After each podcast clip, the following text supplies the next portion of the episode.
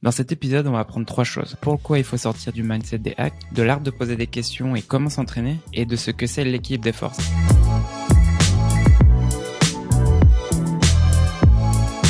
Salut, c'est Elric, co-founder de The CES Game, créateur de ce podcast et SDR manager chez Chili Piper.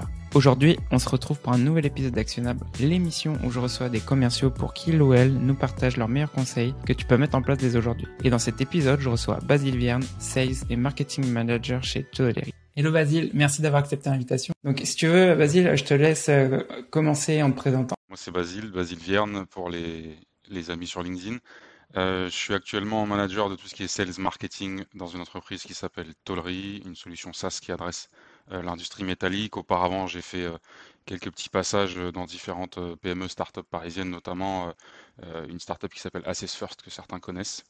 Et voilà, et aujourd'hui, je suis ravi d'être avec toi. Ce que je te propose, c'est de commencer justement avec les trois points dont on va parler dans l'épisode. Quels sont tes trois conseils? Alors aujourd'hui, les trois points dont on va parler, le premier, ce sera pour les SDR d'essayer de sortir du mindset de hack, d'essayer de se libérer du, fléau des hacks.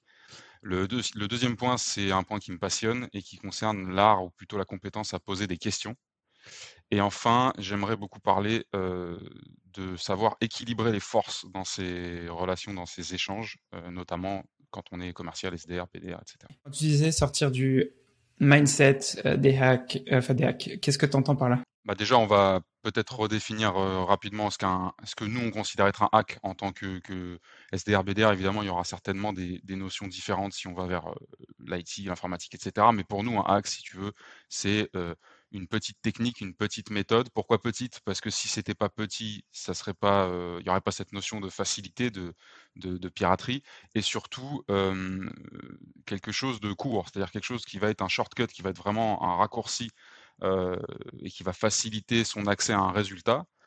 Euh, donc sur le papier, c'est génial en fait. Euh, pourquoi nous on est, on est surexposé au hack? Je pense qu'il y a énormément des réseaux sociaux qu'on utilise à titre professionnel, mais qu'on mélange aussi dans le personnel. Donc je donne LinkedIn comme exemple, mais ça peut être des, des rooms Discord, ça peut être tout un tas de choses où on échange avec des pairs. Et donc sur le papier, comme je te disais, c'est génial. Pourquoi c'est d'après moi, c'est quelque chose dont il faut se libérer, surtout quand on entame sa carrière peu importe notre âge, mais sa carrière de BDR, SDR, Sales, etc. Parce qu'en fait, ça façonne notre mindset, notre mindset excuse-moi, et ça devient un modèle. Et pour moi, le hack, je vais prendre une image qui est un peu, un peu dure, mais c'est vraiment sa petite dose que quelqu'un qui consomme du stupéfiant va aller chercher, et les gens qui distribuent du hack j'en ai plein qui sont des amis, mais c'est pour moi des gens qui, qui, qui, dealent ces doses-là et qui savent te faire revenir régulièrement. Pourquoi le hack c'est, J'assimile ça à, une petite dose de, de, on va pas dire de drogue forcément, mais quelque chose de, de, de simple sur le moment. C'est qu'en fait, tu viens pour la facilité. Donc déjà, tu viens pas pour les bonnes raisons, d'après moi. Tu viens chercher la facilité. tu viens chercher cette facilité parce que tu le dis peut-être pas comme ça, mais d'après toi, tes compétences ne sont pas suffisantes pour atteindre le résultat que tu veux, ou alors le budget de ton équipe, ou alors l'aide de ton manager, ou alors la qualité du produit que tu vends. Donc tu viens pallier à tout ça avec un petit truc qu'un un gars que tu vois passer sur LinkedIn va te donner dans un PDF que peut-être tu recevras hypothétiquement un jour. Et surtout, tu vas le faire une fois, tu vas le faire deux fois, et tu vas jamais trouver ce que tu cherches. Je te le dis, pour avoir consommé des centaines de milliers de hacks, je pense qu'on est tous concernés. Quand je, rappelle que hack, pour moi, c'est vraiment le petit truc qui doit faire toute la différence. Quand on parle de cours, quand on parle de méthodologie, quand on parle d'échange, etc., là, c'est très différent. Euh, et donc, ça, ça t'installe dans un très mauvais mindset, surtout pour quand tu débutes. Quand tu débutes, tu vas avoir cette pression on est tous passés par là, et pas forcément que dans le sales. On veut rattraper les, meilleurs tout de suite, ce qui est absolument complètement incohérent, puisqu'il faut marcher sur les mêmes marches qu'eux pour avoir conscience que bah, là, on, est passé à côté d'une erreur qui aurait pu nous coûter peut-être notre carrière, etc. etc. Mais ça, c'est une philosophie qu'on développe avec le temps. Nous, on veut arriver tout de suite en haut de l'escalier dire, vous avez vu, vous avez bien fait de m'embaucher, je suis le meilleur SDR, BDR sales que vous avez embauché. Sauf qu'en fait, évidemment, on le fait pour les bonnes raisons, dans le sens où on veut satisfaire notre entreprise, on veut être valable dans notre entreprise, mais c'est une utopie, c'est quelque chose qui n'est pas concret. Et les hacks, c'est quelque chose qui vient servir cette idée de pouvoir passer de la marche 1 à la marche 999. Et, surtout, c'est un marché. Et moi, ce qui m'a fait arrêter les hacks, c'est de comprendre que c'est un marché. Qui dit que c'est un marché dit que soit j'en suis un, vendeur, soit j'en suis un consommateur. Et je pense que dans 99% des cas, les gens peuvent comprendre qu'ils en sont des consommateurs. Et ça peut aider à se libérer de ça. Après, inspirez-vous, échangez avec des pairs et trouvez vos propres hacks. C'est-à-dire, quand je dis trouver vos propres hacks, c'est pas inventez-les vous, c'est échanger par exemple avec votre ami Elric, votre ami Clément, votre ami euh, Victor, et au cours de la conversation, vous faites mais c'est génial ce qu'il vient de me dire, j'avais jamais vu ça comme ça. Ça, c'est un hack, mais vous n'êtes pas venu le chercher comme ça. C'est un hack, et puis s'il faut, vous le testerez, ça marchera absolument pas, mais c'est pas grave, ce sera pas, il n'y aura pas cette pression de recherche d'espèces de, personnes qui grattent la terre pour trouver. Les hacks, ils vous tombent dessus et ils marchent pas forcément, et ils marcheront peut-être même un jour et pas le lendemain. Voilà. Donc ça, c'est pour le côté euh, hack mindset. Euh, dans la théorie. Et qu'est-ce qui t'a fait, euh, qu'est-ce qui t'a fait en fait arrêter ça justement? C'est à quel moment que tu t'es dit que t'as arrêté? Ce qui m'a, ce qui m'a d'abord perturbé, c'est que quand j'ai eu la chance d'entrer chez, chez Assess First, qui est une société qui est, qui, est, assez exposée sur LinkedIn, comme plein d'autres entreprises, j'ai eu une espèce de fame qui est venue d'un coup, alors qu'auparavant j'étais dans une, petite PME parisienne ou dans l'armée, donc si tu veux, j'étais personne sur LinkedIn. Mais quand je suis arrivé chez Assess First, j'ai été un peu propulsé sous les, les lumières de LinkedIn, alors toute, toute proportion gardée. Et il y a une, mais une flopée de SDR, BDR qui avaient déjà des années d'expérience pour certains qui sont venus me, soutenir, et ça c'est top, et qui sont venus me demander mes conseils et mes hacks, et mes hacks et mes, tips et mes hacks et mes trucs incroyables que j'avais lus dans un livre que personne ne connaît, sur le métier de SDR et de BDR que j'étais en train d'apprendre, si tu veux. Mais comme j'ai voilà, déjà une trentaine d'années, etc., les gens ils pensent pas forcément que tu es junior quand tu as, une tête d'adulte. Et euh, j'étais un peu scotché. Et du coup, je me suis mis à chercher les hacks comme tout le monde, que j'ai absolument pas trouvé. Après, moi, j'adore lire et j'adore lire euh, potentiellement des bouquins originaux en anglais. Donc, ça ne me pose pas de problème à rentrer dans des lectures un peu deep. Et en fait, même dans ces lectures-là qui sont faites par des génies, euh, tu trouves pas de hacks, tu trouves des philosophies, tu trouves des inspirations. Et quand j'ai compris que les gens passaient leur temps à shooter des messages LinkedIn alors qu'ils sont confirmés dans leur place pour obtenir des hacks alors qu'eux-mêmes parfois sont des performeurs, c'est ça qui est incroyable je me suis dit, si moi je rentre là-dedans, je, suis de toute façon foutu au, bout du compte. Donc, j'en ai, parlé à deux, trois, quatre têtes, et puis on est tous arrivés au même, au même, euh, à la même conclusion. Puis quand tu échanges avec des gens un peu, un peu euh, puissants sur le domaine, tu te rends compte qu'ils n'utilisent aucun hack, qu'ils jouent euh, un long terme, long term game comme tout le monde devrait faire. Quoi. Et puis après, même dans les communautés, tu vois, moi j'ai eu la chance de rejoindre SDR Tribes, dont je crois tu es familier pendant un moment il n'y avait pas euh, un channel, les meilleurs hacks et les meilleurs tips pour euh, craquer le game en 2021. C'est on échange entre pairs, on se donne des problématiques euh, en privé ou en, collectif, etc. Et c'est juste de l'échange. Pourquoi tu penses que hum, il y a justement ce focus sur les hacks? Justement, pourquoi les gens ils se focus sur la formule magique en fait? Je suis pas psy, même si la psy me passionne, et je pense qu'on pourrait très vite étayer ce que je vais dire par des études et par des chiffres mais je vais pas le faire parce que je suis pas, je suis pas qualifié dans le domaine. Euh, je pense que tout ce qui est court, tout ce qui est facile, tout ce qui est évident est de toute façon privilégié par notre attention. Et ce, dans à peu près n'importe quel domaine. Euh, je ne vais pas te faire de parallèle avec l'alimentation, avec euh, la séduction, avec le travail, avec ce qu'on veut. Tout ce qui va être plus facile et plus confortable va nous attirer parce qu'on est des espèces de flemmards finis. Dans, un, dans certains cas, c'est génial parce qu'on sait tous que quelqu'un qui arrive à, par exemple, automatiser la partie la plus saine à automatiser de son métier, bah, il va gagner un temps monstre, il va pouvoir développer sa productivité et sa performance. Mais à contrario, quelqu'un qui va être obsédé, ou en tout cas qui va pas avoir le courage de regarder autre chose que ce qui est facile, notamment dans le sport. On connaît tous des gens qui euh, se fixent des objectifs nobles de vouloir reprendre une forme physique, mais qui vont, euh, par les actions, se diriger vers des choses faciles, évidentes, et abandonner au premier, à la première occasion, parce que ces choses faciles et évidentes n'amènent pas de résultats très simplement. Euh, donc voilà, donc je pense qu'on est tous disposés plus ou moins fortement à aller vers ce qui est facile. Et pour ceux qui n'ont jamais essayé, je ne dis pas que je suis un, exemple du, cas, mais moi j'ai essayé de me frotter à des expériences qui font un peu plus mal que la facilité. Essayez au moins une fois, vous verrez, c'est encore plus agréable que la facilité. Surtout quand on, est, quand on a des résultats quantifiables au bout, c'est très agréable. Donc le sales est un parfait exemple de ça. Il y a aussi sur ce que tu disais en fait sur l'alimentation. Là, je suis en train de réécouter euh, Fanatical Prospecting et en fait, euh, il y a un des premiers chapitres, il parle de exactement de ça en fait, du focus des gens en fait sur la facilité et il prend l'exemple dans le livre de l'alimentation. Donc pourquoi les entreprises qui vendent les pilules pour faire maigrir, elles fonctionnent plus que les autres? Parce qu'ils vendent de la facilité. Et c'est quoi la solution justement pour maigrir?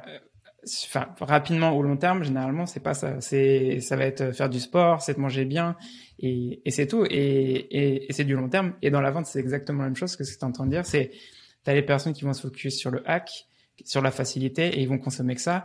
Et au final, est-ce que ça change les résultats rapidement? Pas forcément, parce que la vente, il n'y a pas de formule magique, c'est du long terme, comme ce que tu disais. Les gens, ils se focusent sur des méthodologies, sur des process, sur un système qu'ils mettent en place justement bah, pour, euh, pour arriver à, à leurs résultats. Du coup, on va passer à la, deuxième partie dont tu voulais discuter. Donc, c'est entraîne-toi à poser des questions. Déjà, qu'est-ce que tu entends par là et euh, comment tu définis ça?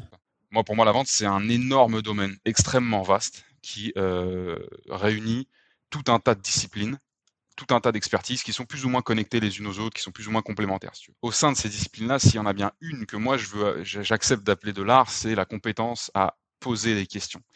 C'est une compétence qui, pour moi, fait la différence très rapidement dans la carrière d'un SDR, d'un BDR ou d'un sales. Alors quand je dis faire la différence, ça ne veut pas dire qu'il y a ceux qui savent, ceux qui ne savent pas. C'est qu'il y a ceux qui vont soit être talentueux dès le départ et, pousser cette compétence et surtout l'utiliser dans ce qu'ils font parce que j'ai vu des gens être excellents dans cette compétence, ne pas l'utiliser dans leur boulot de SDR, BDR, c'est aussi incroyable que ça puisse paraître. Et puis il y a des gens qui passent juste à côté de l'effort à faire sur cette compétence-là. Euh, avant de rentrer dans le détail, juste j'attire l'attention, ton attention et, à ceux qui écoutent sur quand on s'intéresse à cette euh, compétence-là, comme n'importe quelle compétence qui est utile, actionnable et, surtout euh, rare pour l'instant, on va tomber sur, on va, en s'y intéressant, on va régulièrement échanger avec un certain nombre de personnes et il y a trois types de personnes sur lesquelles euh, j'aimerais attirer l'attention et dont je vous invite à légèrement vous méfier. Le premier type de personne qui va être le plus fréquent, c'est ceux qui vont te dire que poser des questions, c'est extrêmement compliqué, qu'il faut des années d'entraînement, euh, si possible dans une boîte du top 10 de la Silicon Valley, d'avoir un, doctorat en psychologie, puis si voilà, si tu as fait un stage à la CIA, c'est bien, etc. Deuxième type de personne, ça va être euh, simplement le contraire. C'est ceux qui vont te dire que bah, poser des questions, c'est le truc le plus simple euh, du monde. Si t'es pas trop bête, tu comprends la différence entre questions ouvertes, qu'on présente très souvent comme les bonnes questions, et puis euh, les questions fermées qui sont les, mauvaises questions, les méchantes questions qu'il faut jamais poser. Et puis après, il suffit d'écouter et ça déroule tout seul. Donc tu as bien compris, c'est bien de simplifier les concepts, mais enfin, si c'est pour en arriver là, ça, ça, sert pas à grand chose. Je pense qu'à 8 ans, tu as compris comment on gère ça. Et après, le troisième type de personne, et c'est là où j'attire l'attention de, ceux qui, euh, qui s'intéressent à ce sujet, c'est à mon sens les personnes les plus inconsciemment dangereuses. Euh, c'est les gens qui vont t'apprendre que les questions, c'est des outils et des leviers pour contrôler la conversation. Et ça, c'est un, une situation, c'est un malentendu presque, je dirais, qui est très fréquent euh, chez nous autres euh, SDR, BDR, celles surtout au début euh, des carrières, parce que on va très vite nous apprendre souvent qu'il faut un avoir le lead sur la conversation, sur l'échange, et deux faire parler le prospect au maximum. Et de là, dans beaucoup de cas, va découler l'envie, si tu veux, de poser des questions précises, orientées, avec déjà une idée de la destination d'où on va emmener le prospect. Ce qui a l'air logique, sauf que d'après moi, ça c'est le meilleur moyen de se priver du potentiel d'une question. C'est de déjà savoir où est-ce qu'on veut emmener le prospect, donc d'avoir façonné sa question de la, manière adéquate ou pire, entre guillemets, la manière qui est poussée par un tiers, donc le manager, le, collègue ou l'ancien SDR de je sais pas quoi, et en fait de euh, juste dérouler une grille de questions à, un prospect sans se rendre compte que on n'exploite pas grand-chose. Donc ça, c'est pour euh, planter le pourquoi poser des questions. D'après moi, c'est ce qui fait la différence très tôt dans la carrière d'un SDR, d'un sales ou de toute autre personne qui est euh, confrontée au public, hein, pour être très clair.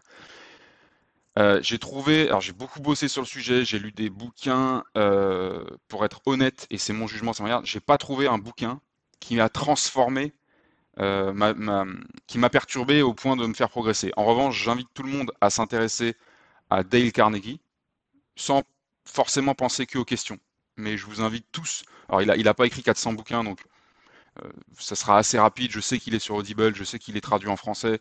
Donc intéressez-vous à Dale Carnegie. À mon avis, il va vous faire un petit peu cranter sur, sur, sur ça. Et après, il y a hum, le fameux The Mom Test. Je ne sais pas si tu connais le, bouquin The Mom Test par Rob. Euh, alors, je, j'écorcherai son nom, mais allez taper The Mom Test, Mom comme M-O-M comme maman en anglais. C'est plutôt un bouquin qui est orienté sur savoir comment parler à ses clients pour qu'ils nous fassent les bons feedbacks et pas pour euh, qu'ils nous disent ah oui c'est génial ce que vous faites et par politesse. En revanche, il y a des petits hacks, sans appeler ça des hacks, mais il y, a, des petites directions qui sont données qui sont tout à fait compatibles avec euh, la prospection, avec euh, euh, n'importe quelle étape du cycle de vente. si je devais donner deux conseils pour progresser en, question, le premier, ce serait de changer votre point de vue sur les questions. Et on va y venir. Et le deuxième, c'est de vous entraîner de manière importante. Et le dernier élément, c'est dans la vraie vie. Donc le premier conseil, c'est changer le point de vue pour les questions. J'ai grindé un petit peu. La seule image que j'ai trouvée qui, qui, me convient, c'est que euh, c'est la métaphore du billet de train. C'est-à-dire que moi, l'image que je me suis fixée d'une question, c'est une question pour moi, c'est un billet de train. Le billet de train, il te sert à monter dans un train dont tu as une idée théorique de la destination. Même si tu la connais déjà, tu ne sais pas si la gare n'a pas changé, si l'itinéraire n'a pas changé, etc. Tu n'as aucune idée de si tu vas arriver à la destination, ça c'est très important. Et surtout, et j'insiste, ce n'est pas toi qui conduis le train. C'est le prospect ou c'est ton, ton interlocuteur. Ce qui fait que toi, tu engages le prospect sur une, sur une voie, qui va, euh, c'est-à-dire que tous les paramètres à partir du moment où, tu as engagé le prospect sur une voie ne sont pas dépendants de toi.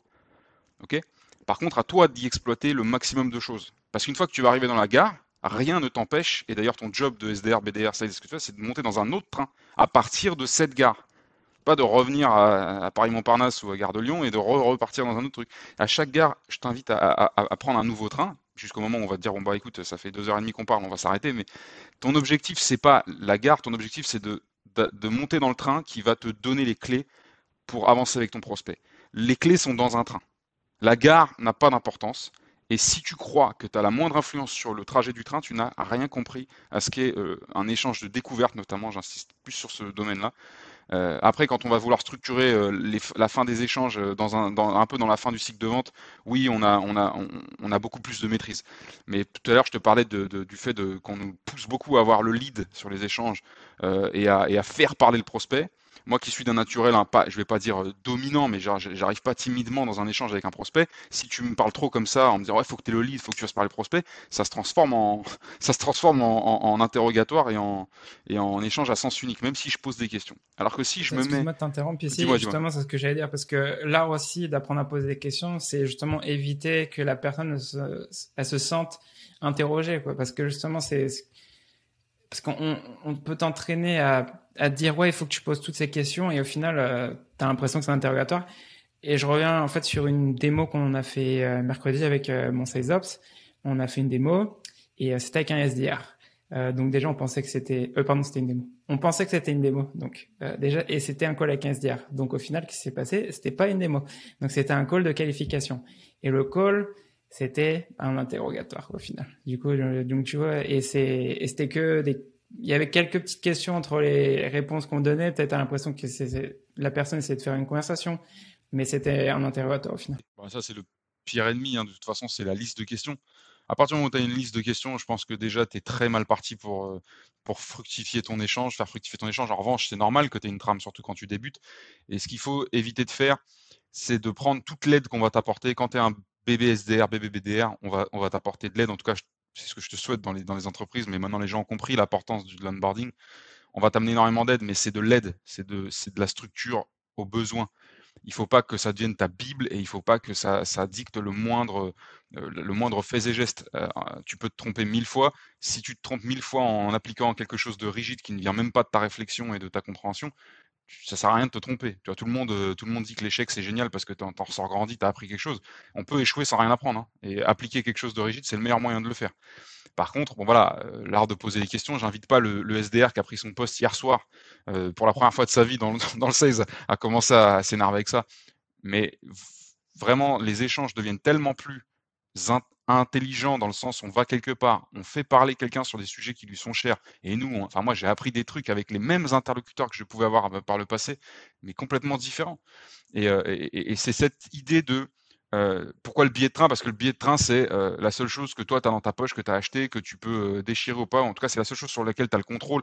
Je ne sais pas si tu es familier avec les notions de stoïcisme, etc. Mais en gros, concentre-toi sur ce, sur quoi tu as un impact et arrête de vouloir contrôler ce, qui est impossible. et, c'est pour ça que j'évoquais encore une fois hein, le côté un peu dangereux de tabasser la notion de lead sur l'échange, la notion de c'est vous qui faites parler. On ne fait pas parler un prospect. ok? On fait parler un suspect en interrogatoire, comme tu l'évoquais. On ne fait pas parler un, on fait pas parler un prospect prospect, il te donne ce qu'il a envie de te donner, donne-lui envie de te le donner, pose-lui des questions. Et donc du coup, et la dernière notion là-dessus, excuse-moi, hein, il n'y a pas de bonne question. Pour continuer sur ce que tu dis, donc là, euh, la personne, enfin là, ceux qui sont en train d'écouter, ils disent, ok, j'ai changé euh, de point de vue justement sur euh, les questions. maintenant, tu parlais de l'entraînement dans la vraie vie. Du coup, comment comment tu t'entraînes? À partir du moment où tu considères que poser des questions, ça n'a aucun rapport avec ton produit ni avec ton industrie, c'est juste une, gymnastique à avoir et surtout une pratique, tu peux les poser à n'importe qui.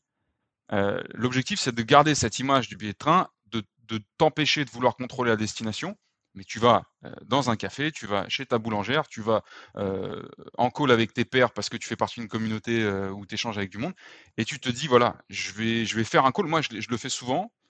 Je vais faire un call avec quelqu'un et je vais remplir mon, mon, réservoir d'informations sur, sur, sur, le savoir de cette personne-là complètement. Mais du coup, il y a des échecs, il y a des moments où tu essaies de le faire et puis bam, tu es tenté de, diriger la personne vers un sujet parce qu'il t'intéresse. Du coup, tu sacrifies les autres, etc. moi, mon, kiff, c'est quand le, trajet est le plus long possible, sans être ennuyeux et, surtout sans ennuyer mon, interlocuteur. Parce que si moi, ça m'ennuie à la rigueur, ça m'est propre, mais si je sens que la personne, ça lui fait mal de me raconter quelque chose, c'est encore pire. Mais des fois, tu peux lancer quelqu'un sur un sujet et ça peut durer trois heures sans que tu aies besoin d'intervenir. Tu, tu peux nous donner un exemple justement là, que tu as, fait récemment justement. Là, le dernier, le dernier exemple en, date, je vais pas citer son nom parce que parce que c'est mais c'est un c'est un, un, jeune mec qui, qui, qui, est formidable et qui fait de la qui fait de la 3D et euh, qui, qui, est minot. Hein. Je parle d'un mec a 20 ans ou 22 ans. Et euh, à partir du moment où j'ai commencé à parler avec lui du, de pourquoi il a, il, a, il a pivoté pour vendre que de la 3D, euh, ça a été parti. Quoi. Et j'ai pas eu besoin de lui dire et quels sont tes challenges en ce moment et quels sont les objectifs 2022. Je vais juste demander mais pourquoi tu as renoncé à, vendre, euh, il vendait de l'UX design, pourquoi tu as arrêté de vendre de l'UX design pour vendre de la 3D Et à chaque fois, il me donnait des réponses tellement épaisses qu'il y avait il suffisait, il suffit de faire son marché après, de dire, ok, là, il m'a dit, de toute façon, euh, l'école dans laquelle j'étais, blablabla. Ok, tu notes dans ta tête qu'il a parlé de son école avec une tension.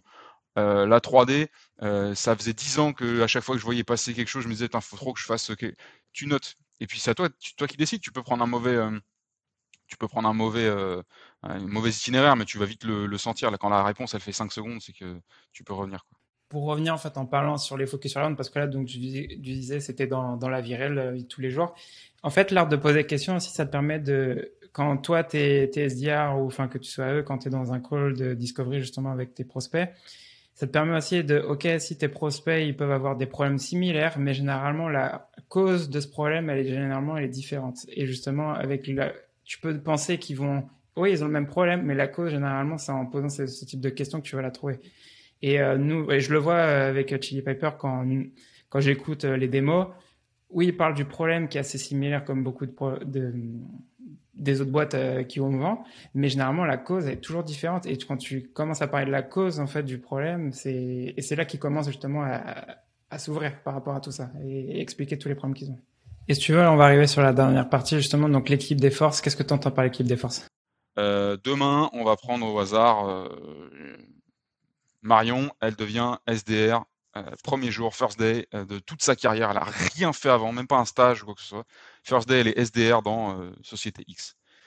Marion, elle va aller attaquer des prospects, entre guillemets, et, monter sur des échanges. Et puis, bah, son premier interlocuteur, c'est un, CEO, Station F, récente levée, BFM Business, très cool, tu vois, très exposé, 24K sur LinkedIn et tout. Marion, ça va être très compliqué. alors, on passera très vite là-dessus, mais encore plus parce que c'est une fille et qu'on sait qu'il y a des difficultés que nous, autres euh, garçons, on rencontre pas en plus, sur ce, surtout dans l'entrepreneuriat, le business et tout. Euh, ça va être très compliqué pour Marion, 19 euh, ans, d'arriver en call, ou en tout cas en appel, même que ce soit visio ou pas, avec un sentiment d'égalité avec son interlocuteur. Pourquoi? Parce qu'elle va se baser sur des éléments qui n'ont absolument pas de pertinence à être euh, égalitaire, à savoir la carrière, à savoir l'expérience, à savoir l'oseille, à savoir l'école de commerce, euh, la coupe de cheveux, euh, le réseau, etc. Tout ça, ce sont des critères qu'on n'arrête pas de prendre en compte pour décider si on parle à un égal ou pas, qui sont absolument pas pertinents. Tout à l'heure, je te disais que ça marche dans tous les domaines de la vie. Réfléchis à la dernière fois que tu as parlé à ton propriétaire, que tu as parlé à ton manager, que tu as parlé à ton grand-père, que tu as parlé à qui ça. Tu te mets jamais sur un critère d'égalité avec ton interlocuteur. Le problème de ça, c'est que rares sont les personnes qui se mettent quand ils sont pas sur un critère d'égalité, qui se mettent au-dessus de leur interlocuteur. Il y en a, hein. il y en a beaucoup, mais dans le SDR, BDR, c'est rarissime. J'ai rarement vu un SDR appeler un, appeler un, patron ou je sais pas quoi pour lui dire, écoute mon petit, euh, je vends. Tu c'est plutôt l'inverse. On a tendance à se mettre en dessous, mais quand je te dis en dessous, par contre, ce qui est effrayant, c'est la profondeur dans laquelle on a tendance à se mettre, surtout quand on démarre sa carrière. Comment tu parce que là, tu disais, toi, tu te mets pas euh, en dessous de ton, de ton prospect avec qui tu discutes. Donc, du coup, toi, comment tu fais ça? Parce que là, comme ce que tu disais, euh, si tu es Marion, que tu commences, quel conseil tu donnerais à Marion, justement, en fait, pour se mettre euh, d'égal avec son prospect? Comme je te disais au tout début, alors j'ai un j'ai un peu divagué, mais je te parlais des éléments pour évaluer la situation d'égalité avec l'interlocuteur. On va se baser sur des. On, a tendance, et c'est un réflexe, surtout quand on est dans une optique pro, ICP, ok, le gars il est CEO, cofondateur d'une startup qui peut, qui peut avoir le besoin. On, va forcément cibler avec des éléments extrêmement techniques. Sauf qu'une fois qu'on a ciblé, c'est le job. Hein. c'est pas toi qui vas me dire le contraire. Le ciblage, c'est quand même la base 1 pour réussir, que ce soit une prospection, mail, call, etc. Mais une fois qu'on a ciblé techniquement, qu'on va rentrer dans l'échange humain, il faut oublier ces, mmh, indicateurs et, il faut aussi, et ça peut, ça peut, ça peut surtout dédramatiser la situation, s'intéresser à qui est l'humain derrière l'ICP qu'on a, qu'on a ciblé. quand tu cibles avec des paramètres, enfin avec des, oui, avec des, paramètres que tu vas trouver sur LinkedIn, Sales Navigator ou X solutions de, de ciblage, il n'y a rien d'humain. Ok, l'âge d'une personne n'est pas pour moi un paramètre humain, par exemple, c'est juste une donnée. Par contre, tu peux aller t'intéresser à combien de fois il a changé de carrière, à combien de fois. Tiens, c'est marrant, il y a un trou de 5 ans dans, son CV où tiens, il a bossé dans une boîte que je connais qui font. tu vois, il y a plein de moyens de te raccrocher à qui est l'humain derrière. Puis il y, a, des gens qui sont exposés. Hein. Il y a des gens qui s'exposent dans certains médias et tu n'es pas à l'abri d'en apprendre énormément sur une personne quand tu l'entends parler, surtout d'un sujet qui pourrait être pertinent pour toi. Et si par exemple Marion, elle va, elle va démarcher, par exemple ton CEO, tu me parlais de ton CEO, Nicolas tout à l'heure. Nicolas, il a, il a une, certaine autorité, surtout dans le monde du SaaS et de la startup. Il est, il est connu, il est exposé. Il a, un, âge qui le place à un certain endroit qui, pour Marion, le met à des kilomètres, des allées-lumière en haut. mais Marion, dans son entourage, elle en a 25 des Nicolas. Pas qui ont fondé Chili Piper, c'est pas ça que je veux dire, mais elle a des gens qu'elle connaît, à qui elle tape dans le dos, à qui elle peut donner des conseils, à qui elle demande des conseils sans aucune friction qui ont l'âge de Nicolas, qui sont Nicolas dans sa vie. Tu vois. Après, quand tu parles avec Nicolas, tu peux découvrir plein de choses qui te rassurent, mais il y, a des interlocuteurs qui ne sont pas faciles, tu vois, et qui ne vont pas t'aider à être facile. Sauf que toi, tu vas perdre, tu vas perdre ton occasion de faire, de faire du business et d'avancer. Donc, il faut essayer de. Je te conseille de quand tu vas sur un. Si tu es jeune et que tu montes sur un, call ou un échange avec quelqu'un qui t'impressionne, tu le sais, ça te regarde, ok? Tu le sais, si ça t'impressionne, c'est que tu n'es pas bien avant. Trouve quelqu'un dans ton entourage qui pourrait être cette personne et imagine que tu lui parles D'accord? Et surtout, fais l'effort dans ta tête quand tu commences l'échange, de, de, de, l'effort de te dire que tu es l'égal de cette personne. Et ça va mal se passer à certains moments, ça va bien se passer à certains moments. Quand ça se passe bien, il y, a des outils d'enregistrement, mais aussi ta mémoire. Rappelle-toi de pourquoi ça s'est bien passé. C'est parce que très vite, la personne, tu lui as, tu, tu, tu, vois, tu l'as enclenché sur un sujet, elle t'a fait un compliment, tu lui as fait un compliment, tu l'as fait rire, elle t'a fait rire, etc. Et petit à petit, tu vas, tu vas développer un petit catalogue d'outils de, détection et tu sauras dans les cinq premières secondes si ça va bien ou mal se passer à ce niveau-là. Ça ne veut pas dire que ça va mal se passer au niveau business, hein, à ce niveau-là. Et du coup, tu, laisseras moins de partie de ton âme, entre guillemets, si jamais ça se passe mal, puisque tu sauras que bon, bah tu étais avec un interlocuteur un petit peu, un petit peu plus abrasif que, les précédents. Mais le fait de faire le parallèle avec quelqu'un qu'on connaît, euh, pour moi, ça dédramatise pas mal. Et, peu importe la carrière, peu importe l'expérience, ça c'est aussi peut-être aux gens plus confirmés, aux managers, aux CEO, etc., à faire passer ça. Le plus jeune de, des SDR qu'on vient de recruter, on n'a pas à le traiter comme quelqu'un qui est inférieur en tant qu'humain, inférieur en tant qu'expérience, il n'y a même pas de sujet. Mais c'est aussi aux gens qui, forment ces gens-là, qui les onboard, qui les font bosser, de faire attention à ça. Et si vous êtes en détresse en tant, si vous êtes en détresse en tant que jeune sales SDR ou quoi, à ce niveau-là, parlez-en avec votre manager. C'est un très bon point fait ce que tu viens de dire parce qu'il n'y a pas forcément et même je crois que chez nous on le fait pas. On se focus pas trop sur ça l'équipe des forces en fait c'est sur avec euh, bah, quand tu appelles un CEO, quand tu appelles un VP marketing ou ce genre de, de, personnes, euh, de les préparer justement comme ce que tu disais à, s'occuper sur ça et donc euh, je pense que ouais, c'est un très bon point parce que quand tu es un SDR des fois comme ce que tu dis bah je suis juste un SDR et je vais appeler une personne bah, qui a déjà monté c'est sa cinquième boîte et et du coup, tu te mets la pression au final, alors que bah, c'est juste une autre personne euh, en face de toi. Donc, euh, Je vais te donner un parallèle qui peut faire vite comprendre l'intérêt de contrôler l'équilibre des forces dans sa tête, qui n'a rien à voir avec le sales. Il y a, il y a des, enfin, qui peut. Il y a des années de ça, je travaillais dans un, dans un établissement, un cabaret parisien, très connu, mondialement connu, où toutes les semaines, toutes les semaines, il y avait une star mondiale. Quand je dis une star mondiale, c'est pas Vincent Lagaffe, c'est du Jay-Z, c'est euh, tu vois Jean Reno, c'est euh, Coppola, c'est qui tu veux. Ces gens-là, il faut les accueillir. Nous, c'est pas notre métier d'accueillir des stars mondiales. Euh, moi, j'étais chef de rang à, l'époque. Mon job, c'est de déboucher des bouteilles. De, il n'y a pas de formation, de je sais pas quoi. Mais ces gens-là, il faut bien les accueillir. Et le gros problème qu'on rencontrait à ce moment-là, par exemple, c'est que les gens étaient tellement fasciné. Alors, c'est pas une question de se sentir inférieur humainement là, à ce niveau-là, c'est de la fascination. C'est les fans, les, les, gens sont tellement impressionnés par une figure qu'en fait, ils arrivent même plus à être, à sains d'esprit humainement pour pouvoir avoir une relation toute simple de est-ce que vous souhaitez vous asseoir à gauche, à droite, est-ce que vous souhaitez, tu vois, ça, ça en devient aberrant. Et, et à ce moment-là, j'ai compris qu'il y avait quelque chose à faire, j'ai pris ma place à ce moment-là. Je dis, moi, ça me dérange pas. Moi, Jay-Z, je lui parle comme aux grandes chez moi avec qui j'ai grandi, tu vois. Et tu vois ce que je veux dire? Ça, s'arrête là. Pourquoi? Parce que pour moi, Jay-Z, c'est un mec que j'aime bien, j'adore son produit, entre guillemets, mais ça en fait pas mon parrain. Tu vois ce que je veux dire? Enfin, je veux bien que ce soit mon parrain, il n'y a pas de souci, mais ça, c'est plus pour des notions de, réseau, mais tu as compris. Mais en gros, voilà. Euh, j'agissais comme ça. Et, en tu fait, mets pas, tu le mets pas sur un piédestal, en fait. Mais jamais, jamais. Et en fait, très vite, je me suis posé à ce niveau-là. Très vite, ça s'est bien passé. Et très vite, j'ai eu des bons feedbacks.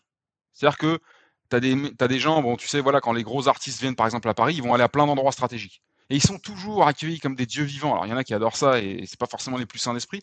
Mais tu as souvent des feedbacks qui te disent merci en fait de nous avoir reçus comme n'importe qui, entre guillemets, parce que n'importe qui, le mec il arrive en Bentley, il a 5. Ok, mais n'importe qui dans ton échange humain.